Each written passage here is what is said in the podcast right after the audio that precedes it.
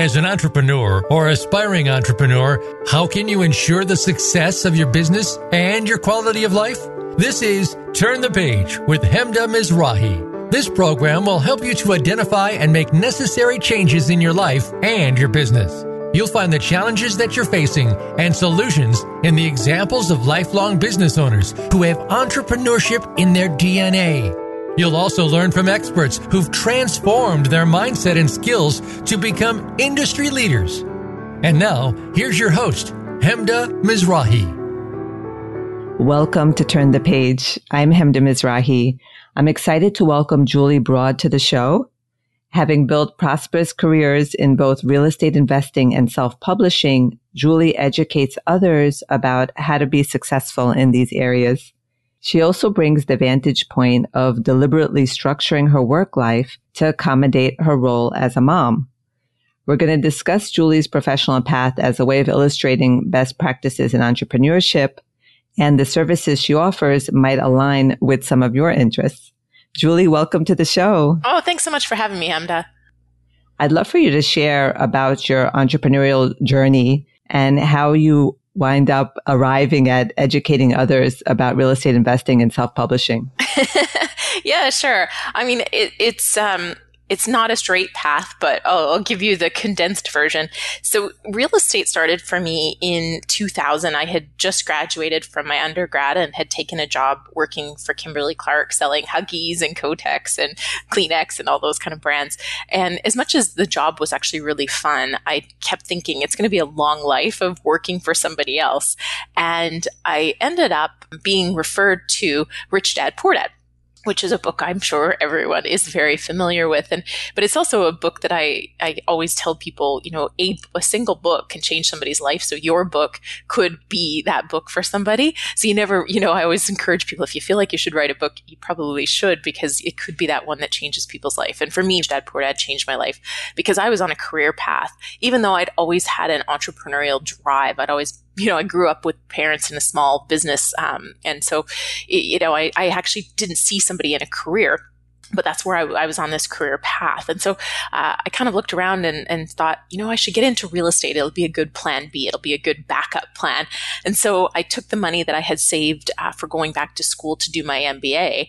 Uh, I took that and I put it into uh, two properties and and convinced my boyfriend at the time to partner with me. Uh, so we had more money to work with between the two of us, and uh, and that's how I got started with real estate. I still did go to, to school and do my MBA. I just got student loans for for that because it was quite easy to get student loans, not so easy to get bank financing and, and down payment money. Uh, and both of us really liked it, and so we kind of went full full full bore into it and bought five more properties um, before I was done school and uh, and then just kept going. And by 2008, I you know had a new job and I was you know still on the career path, but had continued real estate investing. And I just hit a point where it was you know I couldn't work for anybody else anymore, uh, and I, I decided to quit. It was terrible timing because if you know the, if you know the history of the real estate market, 2008 was pretty much the absolute worst time to quit your job and fall back on real estate.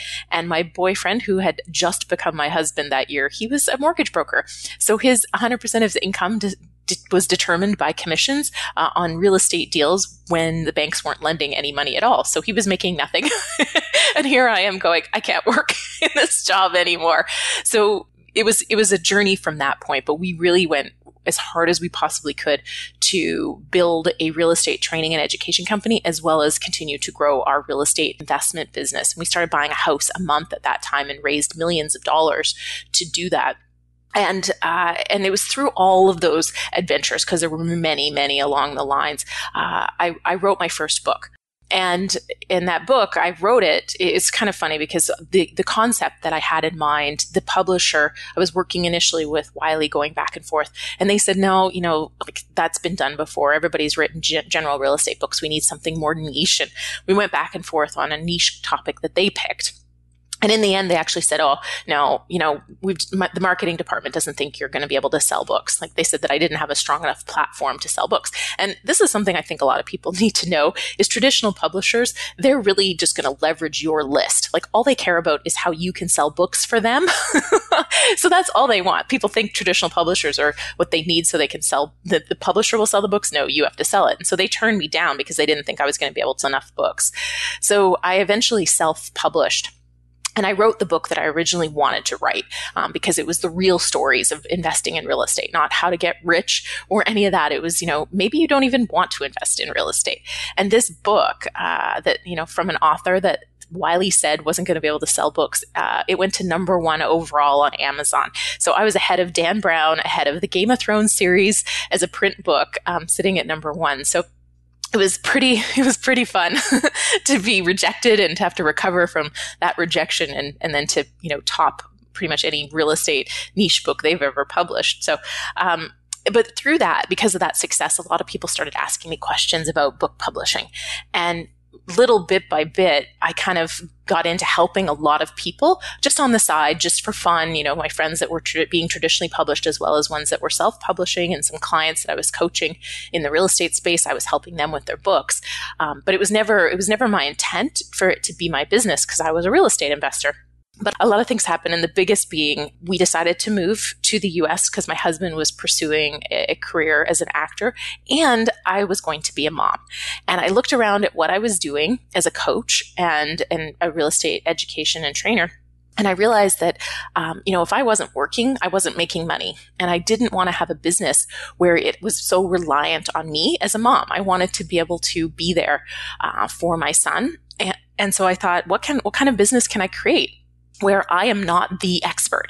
I'm not the one that uh, has to be doing all the work for our clients. And, and it was kind of like that little kid tugging on your jacket trying to get attention. You know, it was like I was ignoring this self publishing stuff, you know, even though I loved it and I helped people for free for years. And I even shot a bunch of YouTube videos about it. But I just kind of kept ignoring that little kid tugging on my jacket, um, thinking I'm a real estate investor but finally, I kind of looked over there and I thought, oh, of course, I can hire all of the best people to do the work on other people's books and I can oversee it. Have to miss a day to be with my son. You know, everybody else is taking care of my clients, so it doesn't matter. And, uh, and that's, you know, the, the journey of where I am today. So many learning points in that story. I know it's hard. It's hard to condense it too because I'm like, well, I, am skipping over this, and this is really juicy, and but you know, hopefully that gives it gives everyone a good sense, and now you can ask questions wherever you want to dive in. What was it about Rich Dad Poor Dad that for you was such a catalyst? Me, it just changed my mindset. So at that point, like I, I was, I was really kind of thinking of, you know, how do I make more money and I liked the concept of uh, getting your money working for you, and that's really what kind of shifted my entire mindset. Was was how can I get my money working for me, so I'm not always working hard for my money, and and that was really what drove me to real estate because I could do real estate on the side. It didn't require my full time attention. Um, and that was really the, the pivot point for me.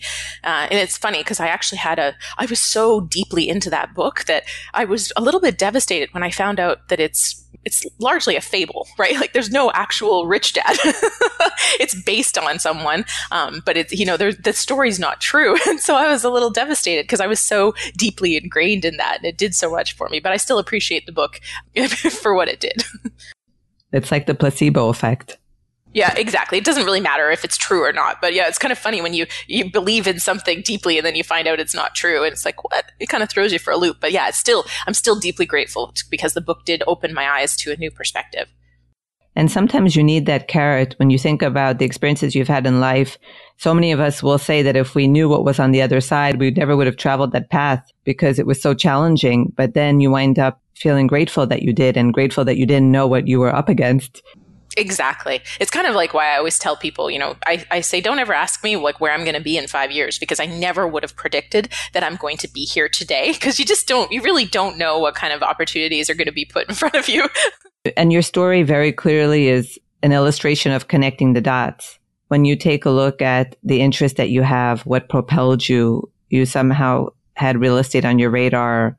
And how did you wind up making choices about your investments. Is there any advice that you can give in terms of how you actually chose the properties that you chose and why they were successful. Yeah, I mean, I think, and a lot of them weren't successful, which is why my book was so good because I talk about the things that went wrong and the poor decisions we made and how, you know, almost all of the nightmares we experienced were preventable. I put some of the best advice into that book. It's called More Than Cash Flow. But I think the best, like the absolute best and most important advice I could offer anyone is to think about the life you want to create first and then figure out what real estate strategy is going to work for you and then go and learn from somebody who's doing it. And if you do that, you'll avoid so many of the mistakes that you make otherwise. And, and the biggest mistake we made was we got into real estate. Well, I got into real estate and then dragged my boyfriend into it, um, which thankfully he actually loves it more than I do. but at the time, you know, you, you never know, you never know if these things are going to work out. Uh, but yeah, so I dragged Dave into it, and uh, and you know, it was we kind of got into it with, like I said, it was a plan B. You know, it was, it was, it, for me, it was to create freedom in the future. So I didn't have to work for somebody else if I didn't want to, or so that I had options because I knew so many people that were extending their retirement years because they didn't have enough money for retirement. Pensions that they were counting on weren't there. And so I wanted that freedom.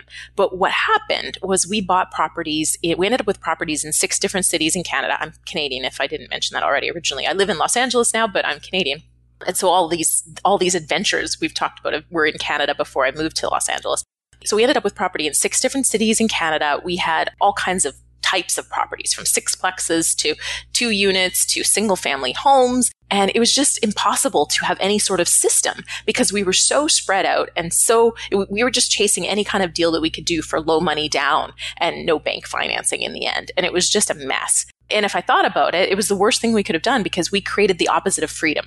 We were so entrenched and, and constantly firefighting with all our properties later when we realized hey we were going in the opposite direction from where we wanted to be we completely changed our strategy and got a, a handle on things. But yeah so think about the life you want to create the life you want to live and the kind of problems you're okay having because every choice you make is going to have problems. So think about the ones that you're more comfortable solving and build your plan around that it sounds like one of your success strategies is being able to identify where you got off track and regroup. Yeah, I think if anybody uh, listening is an entrepreneur, they'll, they'll relate to that because that's pretty much your entire life as an entrepreneur is making a mess of things and then fixing it and, and getting better. And, and if you're mm. not doing that, then you're not growing. You're, you're probably not building a growing business. Um, but yeah, I mean, that's, that's how I look at things is I got to go make problems and solve them and then create new problems. and that's my life. it keeps you going, right? Yeah, that and if you're not doing it, you're not like you're you're not you're not going to be growing, and that's a problem. Like things might be okay today, but what about in two years? So yeah, you always want to have different problems than you had before, and uh, and learn new ways to solve them. So yeah, I'm pretty good at making a mess of things, and then I'm pretty good at figuring out how to solve, you know, how to fix it and move forward from there. You talked about saving money for your MBA and using those resources and also the context in which you started the real estate investment in 2008 with the messy circumstances in the financial markets. So what advice would you give people on being able to optimize the use of what they have to start making investments so that they can generate more cash to make more investments? Well, I think the, the first thing is to know that nothing's ever going to be perfect, right? You're never going to have the perfect amount of money. You're never going to have the perfect amount of time. Like you're never going to have the perfect amount of knowledge to do whatever it is that you want to do. So you just have to start taking action. And sometimes that action means you have to change your spending habits and save more money so that you can do the kind of investing you want. And other times it means you need to find the right people to work with to either learn how to do it with what you've got or something like that. So it's all about resources. And I've never never been one to want to throw money at problems. I always want to try to find a, you know, a more creative solution to it. Sometimes but sometimes you really do just have to save money and improve your financial situation. But whatever it is you just have to take action and take the next step that you can see um, because it's never going to be completely clear and completely perfect. I love the analogy somebody said it to me once was you know when you decide you need to go to the grocery store to get groceries you don't sit on the couch and kind of think about okay when is when are all the lights going to be green? And then i'll go right? You just get in your car and you go. And if you you know if there's if there's a traffic accident you take a detour. And if there's a red light you stop and you wait a while. And you need to approach whatever it is, like whether it's your investing or your businesses or even your career like that. Like just get in the car and start going and deal with what comes. You know, know where your destination is, but you're going to have to deal with things that you didn't expect. Along those lines, as you were thinking about being a mom and making your cash work for itself, how did you wind up structuring your businesses? I ended up winding down my real estate training and education company. And what I did was I licensed out the courses that I had spent years building and all across Canada. I ended up licensing them out. So there's people in Canada now that uh, that actually have all, they now own those courses and they teach them. So that was how I wound down that business and still because it wasn't one that could really sell a challenge, of course, when you build a business around yourself and your knowledge is it's hard to sell. But the courses had information, you know, they had value, they had a brand recognition, so they they had value. So that was kind of the step one was to try and extract as much value from the work I had already done um, without requiring me to be the one doing it. So licensing the courses was that plan. Um, our real estate portfolio is still intact and it's still, you know, it's still sending us cash and we're selling some of the properties to actually fund getting things going down here in, in Los Angeles. But the big thing, the big decisions was around book launchers, my company now and really like i said the key the key point for me was that i didn't want to be the one that has to do the work day to day. That doesn't mean i'm not working my butt off because anybody who runs a company knows that you're you you have to work really hard to make sure you've got the right people on the team that you're getting the word out about what your company does that you know you have a good marketing funnel and all those kind of pieces and that the clients are being you know very very well taken care of. But on a day-to-day basis i mean i'm not i'm not the expert in books. Just because i've had a couple of books that have had some success there's still so much to know. So I've hired the best possible people who've worked in every part of the whole book publishing uh, process. And they're the ones that work with our clients every day. And so that allows me more freedom to not have to be there. Like I'm not letting a client down if I don't show up for work tomorrow you know, I'm not letting a client down if I take Friday off and work Sunday instead. You know, it's it's completely flexible to me still, and that was really really important. Was that you know I wasn't going to be letting clients down because as a coach, uh, it was really hard to take time off even because I didn't want my one of my clients to have a crisis and not be able to reach me, and that was a really tough place. But you know, when you set yourself up to not be the person that is the one that has all the knowledge, uh, then then you're in a much more flexible position.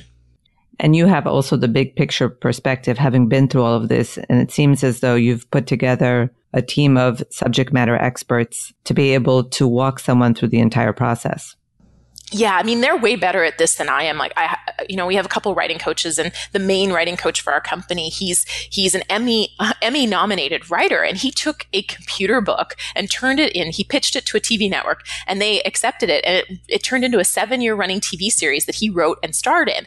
And he also did stand up comedy, and he used to own a software company. So he's got like a really diverse background, and he comes at these book ideas, and he just comes up with great ideas for our clients. You know, and uh, all our clients, I get all these emails emails from our clients going, you know, he, I'm so excited about my book idea. I never realized that I had this really cool niche that I could stand out in, or I never, I, I would have never thought of this hook on my own. And so that's really fun to, to have those kind of people on your team. And it carries on. You know, I have somebody who worked with a New York Times best-selling author she does a lot of our book marketing for our clients. And and it's funny because she just had a baby so she's just coming back from maternity leave. And, and the client that she used to work for uh, he was he was a little relieved when she told him that you know she was pregnant and was going to move on because she she did her job so well. He was booked for 100 i think 172 or 143 i think was what it was speaking gigs in 2016 and he was exhausted because she did her job so well she got him out there to so many places. Uh, and, and so that's just the kind of people it's it's so fun to have that kind of people around you. It is incredible because as you were talking, I was thinking, wow, sometimes people think, well, how can I get such an incredible team of people together? What would be the inducement for people to come? You wind up discovering that there are so many wins all around. So what advice would you give along those lines? And then I want to delve more into the whole process because we have some listeners, I'm sure, who are interested in self publishing. So I want to talk a little bit more about what it's like to work with you and what the different steps are. But if you could offer some advice for entrepreneurs who want to put together a really strong team. Yeah, I think I think there's two pieces to this because again, like my company is fairly new, so I couldn't point to our you know our super successful track record. Um, but there's there's I think two, maybe three pieces that are really key. Number one is writing a great job ad, and not even a job ad. Like I have a page on my website that says join our team and i describe kind of my vision for the company and the kind of people i'm looking for. And one of the big things i'm putting out there is uh, you know i have this mantra around the office of no boring books right? It's no boring books and uh, you know that's number one. And number two is actually it's probably in the other way. Number one is we're focused on our clients goals. So it's not about making a client a bestseller. It's about making sure their book gets in the right hands so they achieve their business goals with that book. Sometimes that means selling a whole bunch but sometimes it just means getting it in front of that person who can turn it into into a TV deal or a movie deal. So everybody has different goals. So that's number one. And number two is no boring books. And I communicated that, I think, very clearly. I have, co- I've done a lot of copywriting in the past and taken a lot of copywriting training. So I think that that was communicated. Everybody I talked to was so excited about working for my company and it comes from that the website and that page. So i think that's really important is that join your team page needs to get people pumped up about what you're doing and, and have them give them something that they can buy into. The next piece that was fortunate for me that may not be the case for others is i'm hiring a lot of people who are traditionally freelancers editors even the writing coach. You know he's been working as a freelancer in so many capacities. Um, and uh, and my PR person and and the person who came on as a client care person. She's worked as you know helping people through the whole publishing process. Uh, on they've all been working freelance or didn't have a lot of job stability. And when you offer job stability to a freelancer who's you know tired of always having to hunt for their next job, um, it's a big win because I can get people at a more affordable rate than somebody else can go and hire them off the street because they've got consistent work and they're now they've now got stability and healthcare and all these kind of things that they didn't have before before. And of course, the third thing is just creating that culture of, you know, I care a lot about people. I care tremendously about clients. And for some people, that's what they want. They want somebody that will listen to their ideas, will, will care about the fact that they might, you know, might need a day off for their kids or their, all these, you know, I care about people's lives and I'm not going to make somebody work 40 hours a week, you know, when they really want to have a flexible environment where they can work, they can work 30 so they can walk their kid to school and pick their kid up. You know, for me, it's about the best people and making sure they're happy and that helps a lot too. And yourself personally, you come from that perspective of wellness, taking a look at, like you said, what your lifestyle goals are, what your priorities are, and designing your work life around that such that you're also able to support that in others and the people that you collaborate with as clients and also as business partners. Exactly. And I mean, I'm not going, and I, as, as I always tell my team, I'm never going to ask you to do something that I would never do. You know, I wouldn't sacrifice my health or my family for a job. So I'm not going to ask anybody else to do that. And I do believe that, you know, if you tell people it doesn't really matter how many work, you know, how many hours you work in a day, what matters is the result. And I mean it. Um, I never check in. Like, I'm not worried about whether they're working nine to five. I'm worried about whether they got the result for the client. And that's that is all that matters to me. Uh, and and i think that's a very important focus. Like some people get really hung up on the hours that are getting worked when when the hours don't matter. It's what's getting done.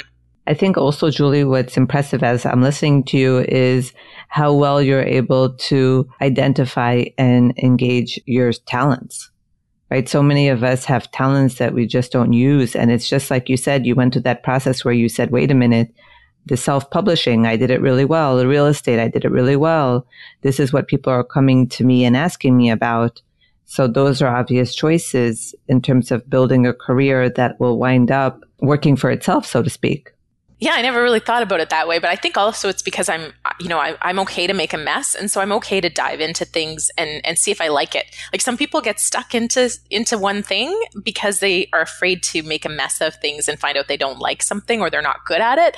And generally, I'm not I'm not afraid to try. So that I think allows you to discover skills and identify things that you're better at than others, and things that you enjoy more than others too. It sounds like it's also a really important point that you're making as opposed to looking at something as having been a bad decision on your part and feeling down on yourself about it. You can look at it as I'm going to just jump into this experience and see what it's about and see how it goes. And if it's not something that winds up working out, then I'll jump into something else that seems interesting to me. Yeah, I always look at it. My perspective is if something doesn't work out very well, I'm like, well, that'll make a good chapter in my next book. Fabulous. You're integrating it as a part of the value that you bring to other people, what it is that you can offer them that was a learning moment for you that could be the same for them. Well, exactly. Nobody wants to learn from somebody who's like, yeah, I was born perfect and everything's been perfect and everything's gone great, right? Nobody wants to hear from that person because that's not real. So they want to hear from the person who's like, man, I made a huge mess of this, but you know what? It turned out okay because I did this, this, and this. Then they can relate and they can feel it. And, you know, that's why I always tell my clients, you don't, some clients come to me and they're like, well, I'm worried about, you know, I don't know if I've done enough. And I, and I go, well, do you have a unique perspective? And we kind of dive into it and the best stories come out of those people who are like, I haven't figured it all out. I'm like, fantastic, because nobody has. I recall having a question like that when I was being interviewed on a podcast. And the question had to do with entrepreneurs kind of feeling like they're faking it. That's anyone, right? In any experience that you're in, there's an aspect that you don't feel comfortable with or that you haven't had solid experience with, or that's just like your newborn baby. And so it's more how you look at that. That seems to be your point.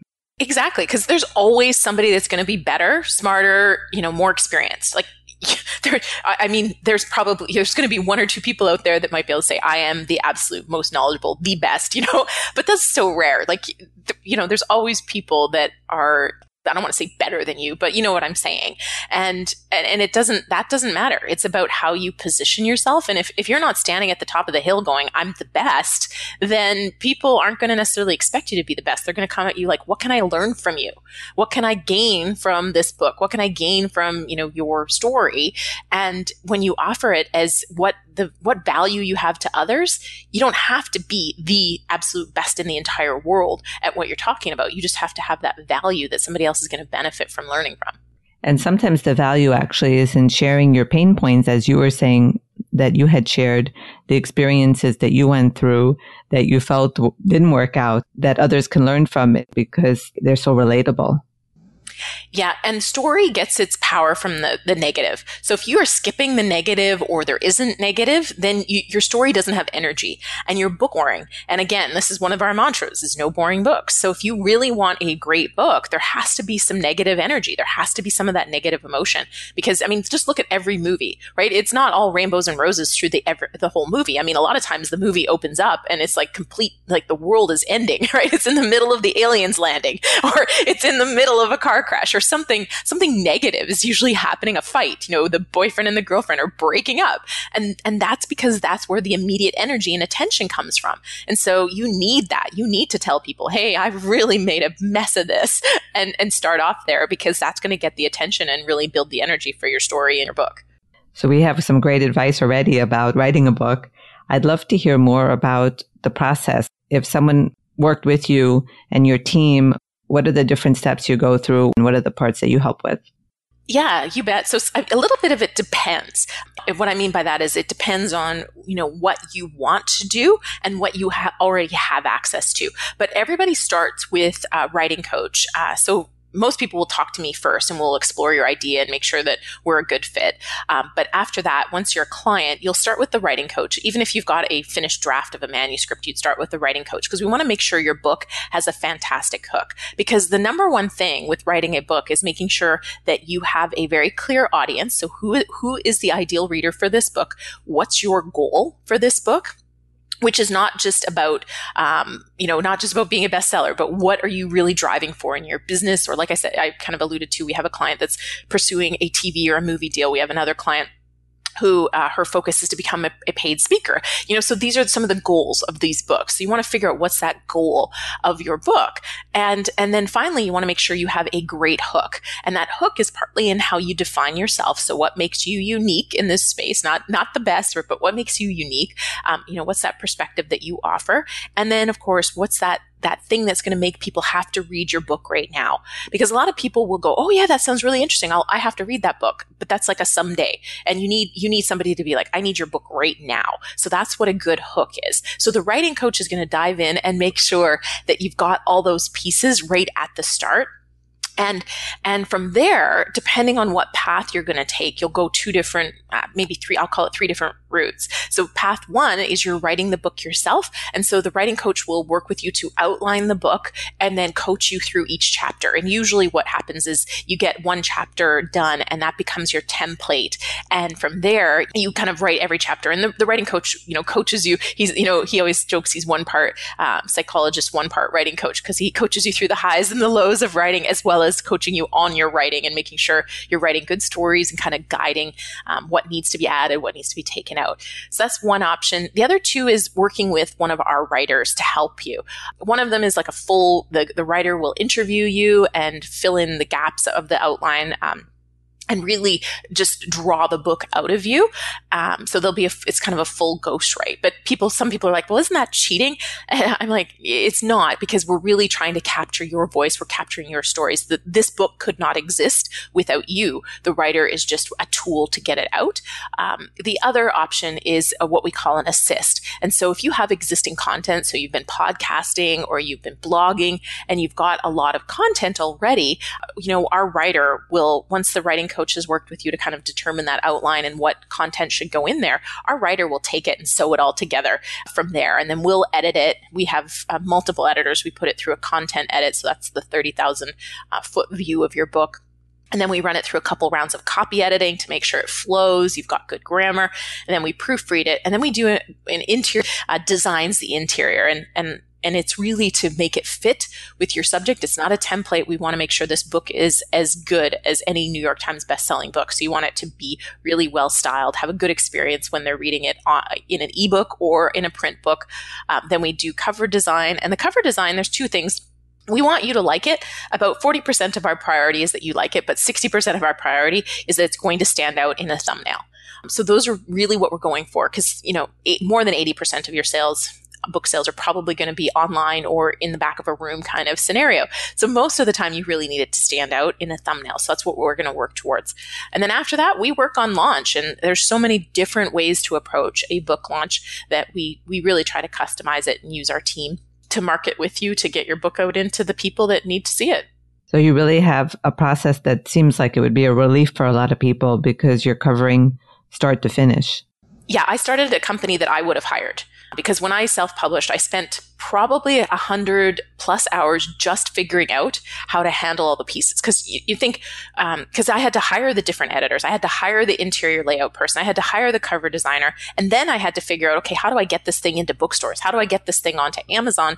And all those pieces, there's so many little decisions. There's like little things. Okay. What about, um, do I put it in the Kindle Unlimited program? Do I, you know, do I, you know, how do I, do I need to check returnable or what about return and destroy or return to author? There's so many little decisions and you have to research every one of them. And it's annoying. and so if I could just have somebody that would say, okay, well, this is what we recommend, here's why, and, and, and kind of walk me through the whole thing and do a lot of it for me, uh, you know, that would save me all these wasted hours that, you know, I don't need to learn this stuff if I'm only doing it once or twice in my life. I'd rather somebody else do it. And, and so that's really why I started the company in, in, this regard. I created the company that I would have hired. I know busy entrepreneurs and professionals need um, in order to get a book out into the world and have it be the best possible book that they can put out there. That's maybe the most important endorsement every entrepreneur needs. You need to have your own endorsement of your services. yeah. Again, I, I think sometimes sometimes it's not a good idea to create a company, but I think I am my target market. Um, you know, an entrepreneur, a professional, somebody who wants to be known as an expert. You know, get paid speaking, all those kind of things. Those are a lot of the reasons why I wrote books. And um, so, yeah, I think I really did start a company that I would hire, and I think I, you know, people like me are my target market. So I think it's okay. and you started responding to my next question, which is for those who are listening who feel very intrigued because they've been thinking about writing a book and just haven't gotten it in motion yet, how would you describe the clients who you think are ideal for your services? the best people are ready to take action because that's the the hardest part is people who are like ah i think i want to write a book and and if you if you're not ready to commit to it it's it's just not going to work. Like you have to, say okay i'm going to do this. Because there's a little bit of pain involved. Like even with all of the stuff we do to make it easier there's still pain there's still doubt there's still all these things that come up for you. So you have to be ready to commit to it and go for it. That's really number one. Number two is to have a, a goal um, because we'll help you figure out how to sell books. We'll help you create a great book that you're proud of that should market well. But your goal probably shouldn't be to make money on the book sales. You you can, and I've made I've made uh, more than six figures on my book sales from just the book sales alone. But that isn't the real benefit. The real benefit comes from all those other things that your book will do for you. Getting media, getting new clients, like I said, paid speaking gigs, uh, adding a zero to your consulting fee.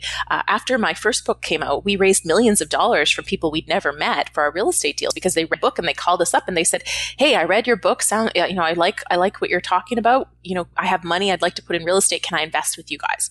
So we had lots of unsolicited calls to the point where we actually had to say to people, "No, I'm I'm sorry, like our existing partners are waiting for our next deal. We just don't have enough deal flow um, to fund or to, to do, you know, to bring another partner on.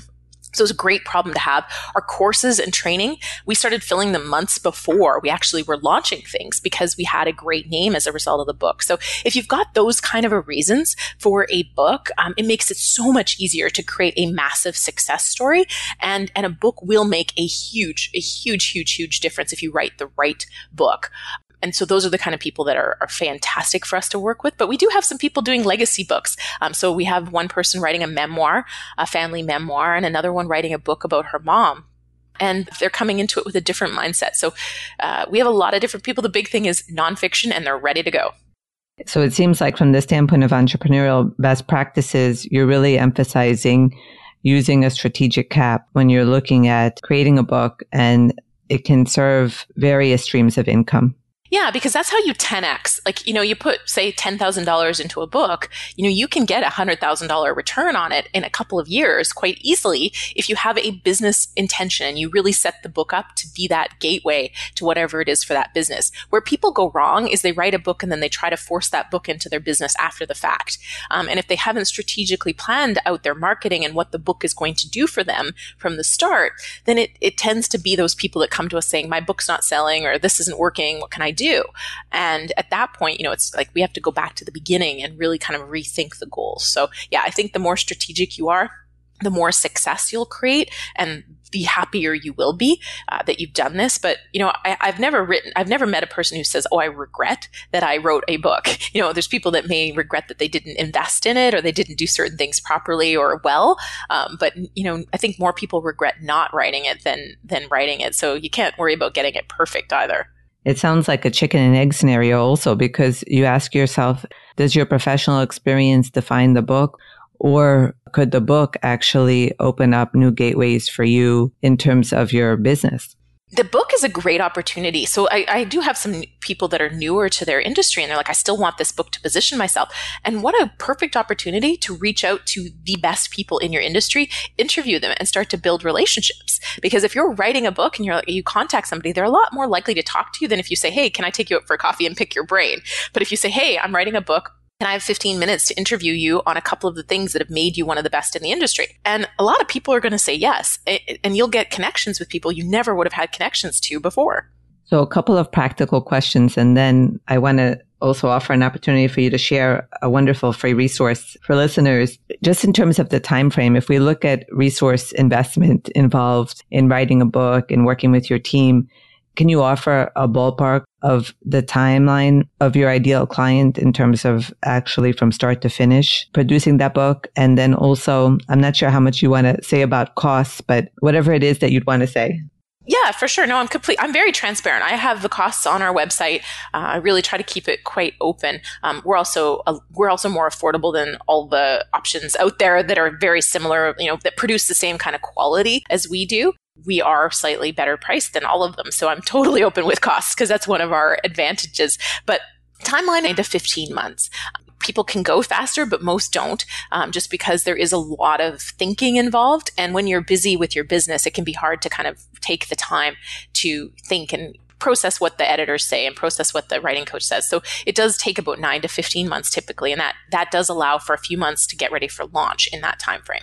So that's typical. Um, pricing wise, it does depend. If you go the ghostwriter route, um, it, it, will be more. And I won't say specific prices just because, you know, if somebody's listening to this in two years, the pricing will absolutely be different. But uh, you can find it all on our website. Like I said, it's all distinctly there. But um, to give you kind of a sense of if you're writing the book yourself, uh, you know, if you go out and you hire all the people that we would offer you and not even including that writing coach, you're looking at somewhere between six to ten thousand dollars to produce a high quality book um, that's very well edited, very well designed, um, and that doesn't include marketing. So, uh, you know, that's kind of where you'll land. Uh, you'll when you work with us, because I said, as I mentioned, we uh, hire people for less than what you get them as a freelancer.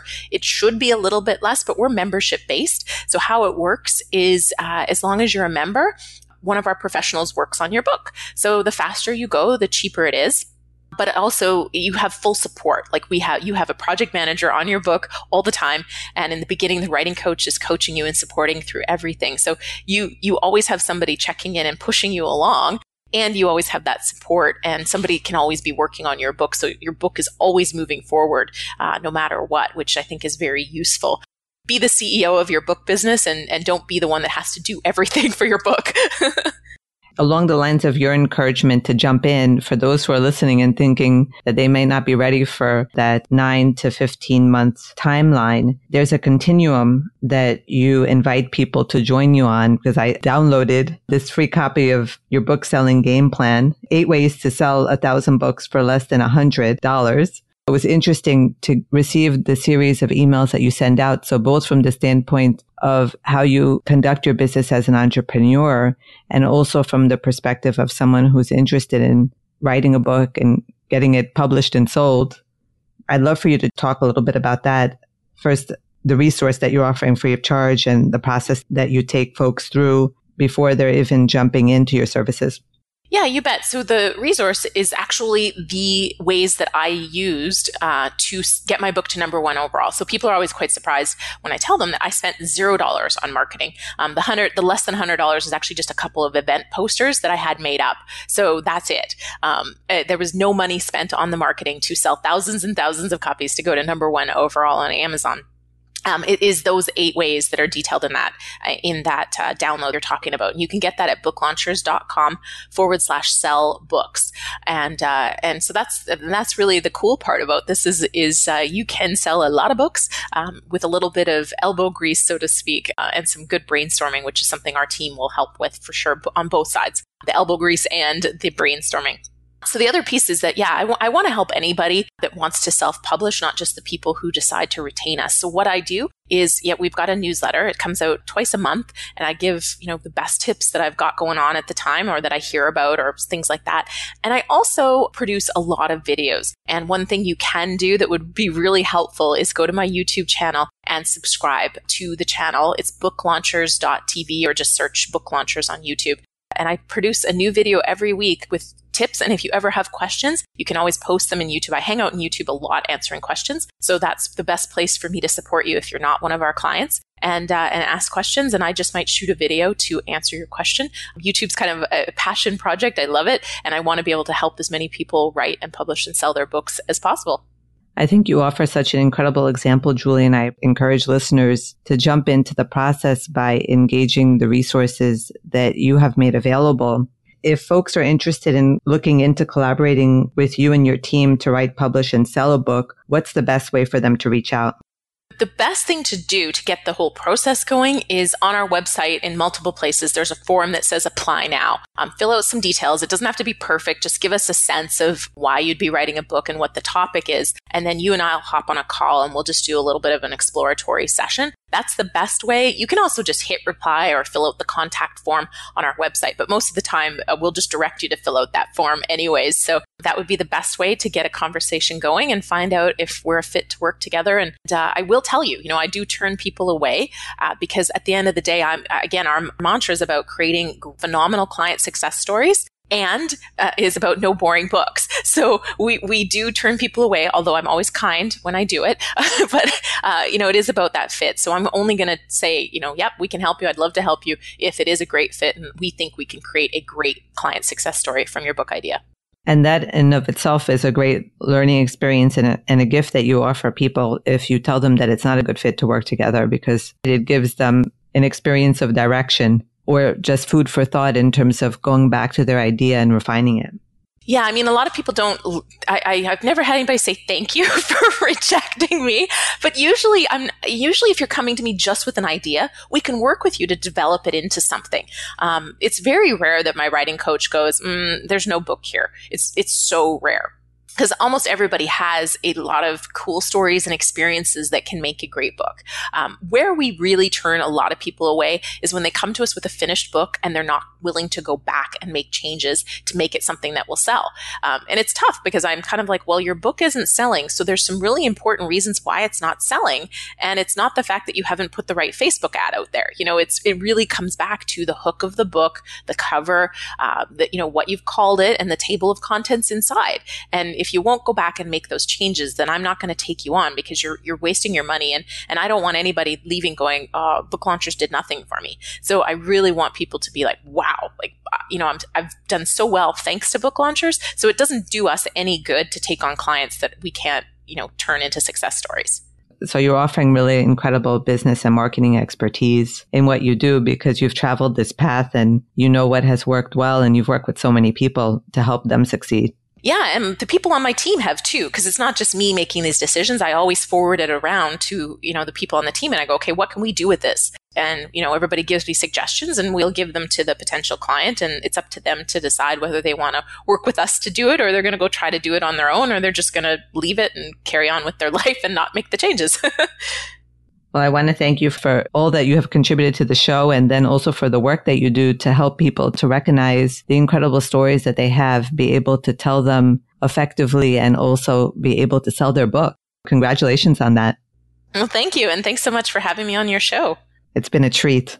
And I want to invite listeners, if you have comments or unanswered questions about today's episode, I welcome you to share them by emailing me at hosthemda at gmail.com. You can also share comments and questions by following me on Twitter at Hemda Mizrahi and liking us on Facebook at Life and Career Choices. As always, until next time, remember to make the grass greener where you are. I'm Hemda Mizrahi, inviting you to turn the page.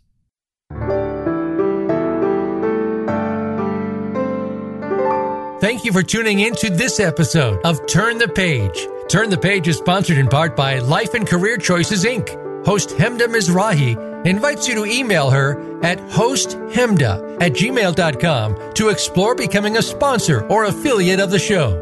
Until next time, make one change that will benefit your life and your business.